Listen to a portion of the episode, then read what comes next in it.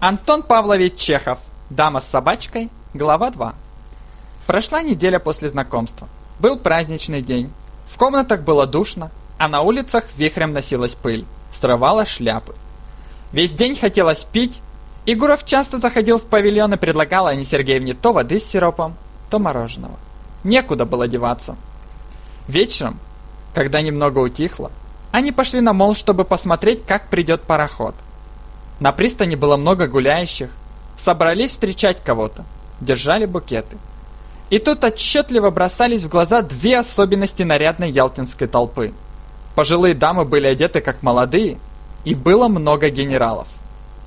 По случаю волнения на море пароход пришел поздно, когда уже село солнце. И прежде чем пристать к молу, долго поворачивался.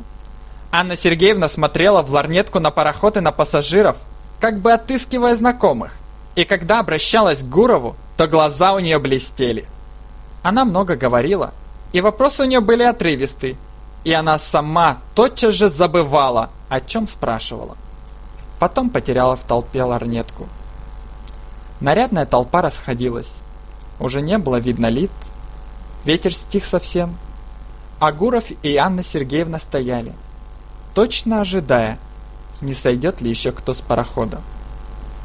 Анна Сергеевна уже молчала и нюхала цветы, не глядя на Гурова. «Погода к вечеру стала получше», — сказал он. «Куда же мы теперь пойдем? Не поехать ли нам куда-нибудь?» Она ничего не ответила. Тогда он пристально посмотрел на нее и вдруг обнял ее и поцеловал в губы. И его обдало запахом и влагой цветов. И тотчас же он пугливо огляделся. Не видел ли кто? «Пойдемте к вам», — проговорила она тихо. И оба пошли быстро. У нее в номере было душно. Пахло духами, которые она купила в японском магазине. Гуров, глядя на нее теперь, думал, каких только не бывает в жизни встреч. От прошлого у него сохранилось воспоминание о беззаботных, добродушных женщинах, веселых от любви, благодарных ему за счастье, хотя бы очень короткое, и о таких, как, например, его жена, которые любили без искренности, с излишними разговорами, манерно, с истерией, с таким выражением, как будто то была не любовь, не страсть, а что-то более значительное. И о таких двух-трех, очень красивых, холодных, у которых вдруг промелькало на лице хищное выражение, упрямое желание взять, выхватить у жизни больше, чем она могла дать. И это были не первой молодости, капризные, нерассуждающие, властные, неумные женщины.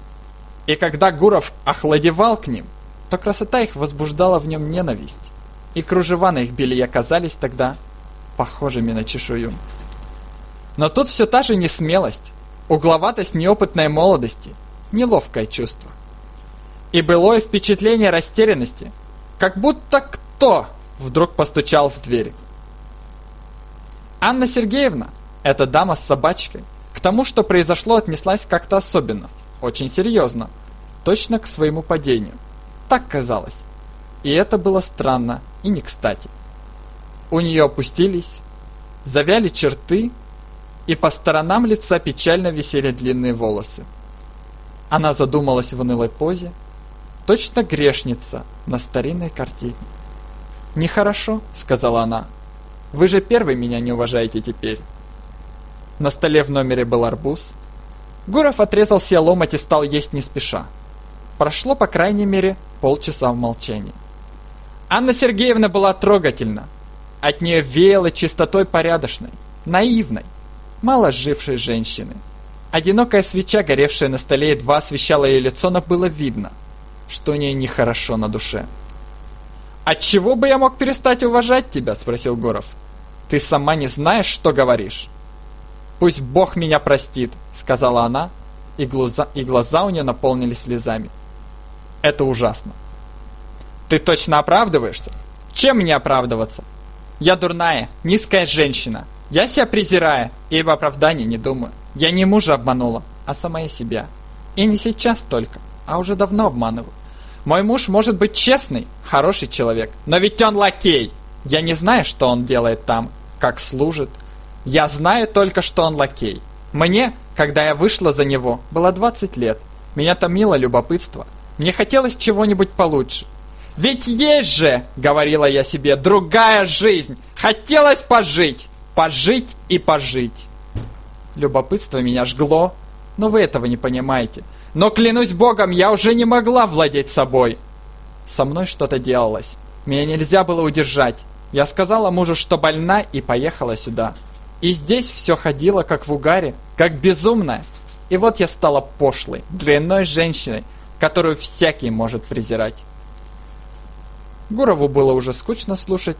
Его раздражал наивный тон, это покаяние, такое неожиданное и неуместное. Если бы не слезы на глазах, то можно было бы подумать, что она шутит или играет роль. «Я не понимаю», — сказал он тихо. «Что же ты хочешь?» Она спрятала голову у него на руки и прижалась к нему. «Верьте, верьте мне, умоляю вас», — говорила она. «Я люблю честную, чистую жизнь, а грех мне гадок. Я сама не знаю, что делаю. Простые люди говорят, нечистый попутал. И я могу теперь про себя сказать, что меня попутал нечистый. «Полно, полно!» – бормотал он. Он смотрел ей в неподвижные, испуганные глаза, целовал ее, говорил тихо и ласково, и она понемногу успокоилась. И веселость вернулась к ней. Стали оба смеяться. Потом, когда они вышли, на набережной не было ни души. Город со своими кипарисами имел совсем мертвый вид – но море еще шумело и билось о берег. Один баркас качался на волнах, и на нем сонно мерцал фонарик. Нашли извозчика и поехали в Арианду. «Я сейчас внизу в передней, в передней узнал твою фамилию. На доске написано фон Дидерец», — сказал Гуров. «Твой муж немец?» «Нет, у него, кажется, дед был немец. Но сам он православный». В Арианде сидели на скамье, недалеко от церкви, смотрели вниз на море и молчали. Ялта была едва видна сквозь утренний туман. На вершинах гор неподвижно стояли белые облака. Листва не шевелилась на деревьях, кричали цикады и однообразный глухой шум моря, доносившийся снизу, говорил о покое, о вечном сне, который ожидает нас. Так шумело внизу, когда еще тут не было ни Ялты, ни Арианды. Теперь шумит и будет шуметь так же равнодушно и глухо, когда нас не будет. И в этом постоянстве полном равнодушии к жизни и смерти каждого из нас кроется, может быть, залог нашего вечного спасения, непрерывного движения жизни на земле, непрерывного совершенства. Сидя рядом с молодой женщиной, которая на рассвете казалась такой красивой, успокоенной и очарованной ввиду этой сказочной обстановки, моря, гор, облаков, широкого неба, Гуров думал о том, как в сущности, если вдуматься, все прекрасно на этом свете – все, кроме того, что мы сами мыслями делаем. Когда забываем о высших целях бытия, о своем человеческом достоинстве. Подошел какой-то человек, должно быть сторож, посмотрел на них и ушел. И эта подробность показалась такой таинственной и тоже красивой. Видно было, как пришел пароход из Феодосии, освещенный утренней зарей, уже без огней. «Роса на траве», — сказала Анна Сергеевна после молчания. «Да», Пора домой. Они вернулись в город. Потом каждый полдень они встречались на набережной, завтракали вместе, обедали, гуляли, восхищались морем. Она жаловалась, что дурно спит и что у нее тревожно бьется сердце. Задавала все одни и те же вопросы, волнуемая то ревностью, то страхом, что он недостаточно ее уважает. И часто на сквере в саду, когда вблизи их никого не было – он вдруг привлекал ее к себе и целовал страстно.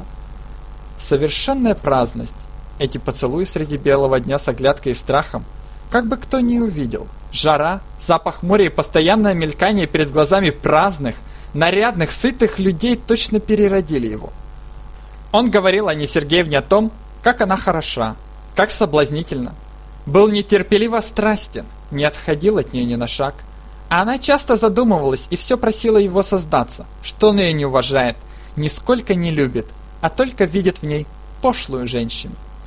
Почти каждый вечер попозже они уезжали куда-нибудь за город, в Арианду или на водопад. И прогулка удавалась. Впечатления неизменно всякий раз были прекрасны, величавы. Ждали, что приедет муж. Но, прошло, но пришло от него письмо, в котором он извещал, что у него разболелись глаза и умолял жену поскорее вернуться домой. Анна Сергеевна заторопилась. «Это хорошо, что я уезжаю», — говорила она Гурову. «Это сама судьба». Она поехала на лошадях, и он провожал ее. Ехали целый день. Когда она садилась в вагон курьерского поезда, и когда пробил второй звонок, она говорила, «Дайте я погляжу на вас еще. Погляжу еще раз. Вот так».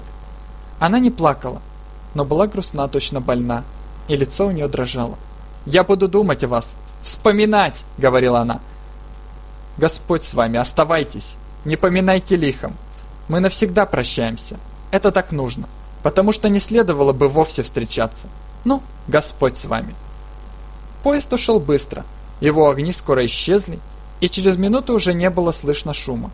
Точно все сговорились нарочно, чтобы прекратить поскорее это сладкое забытье. Это безумие.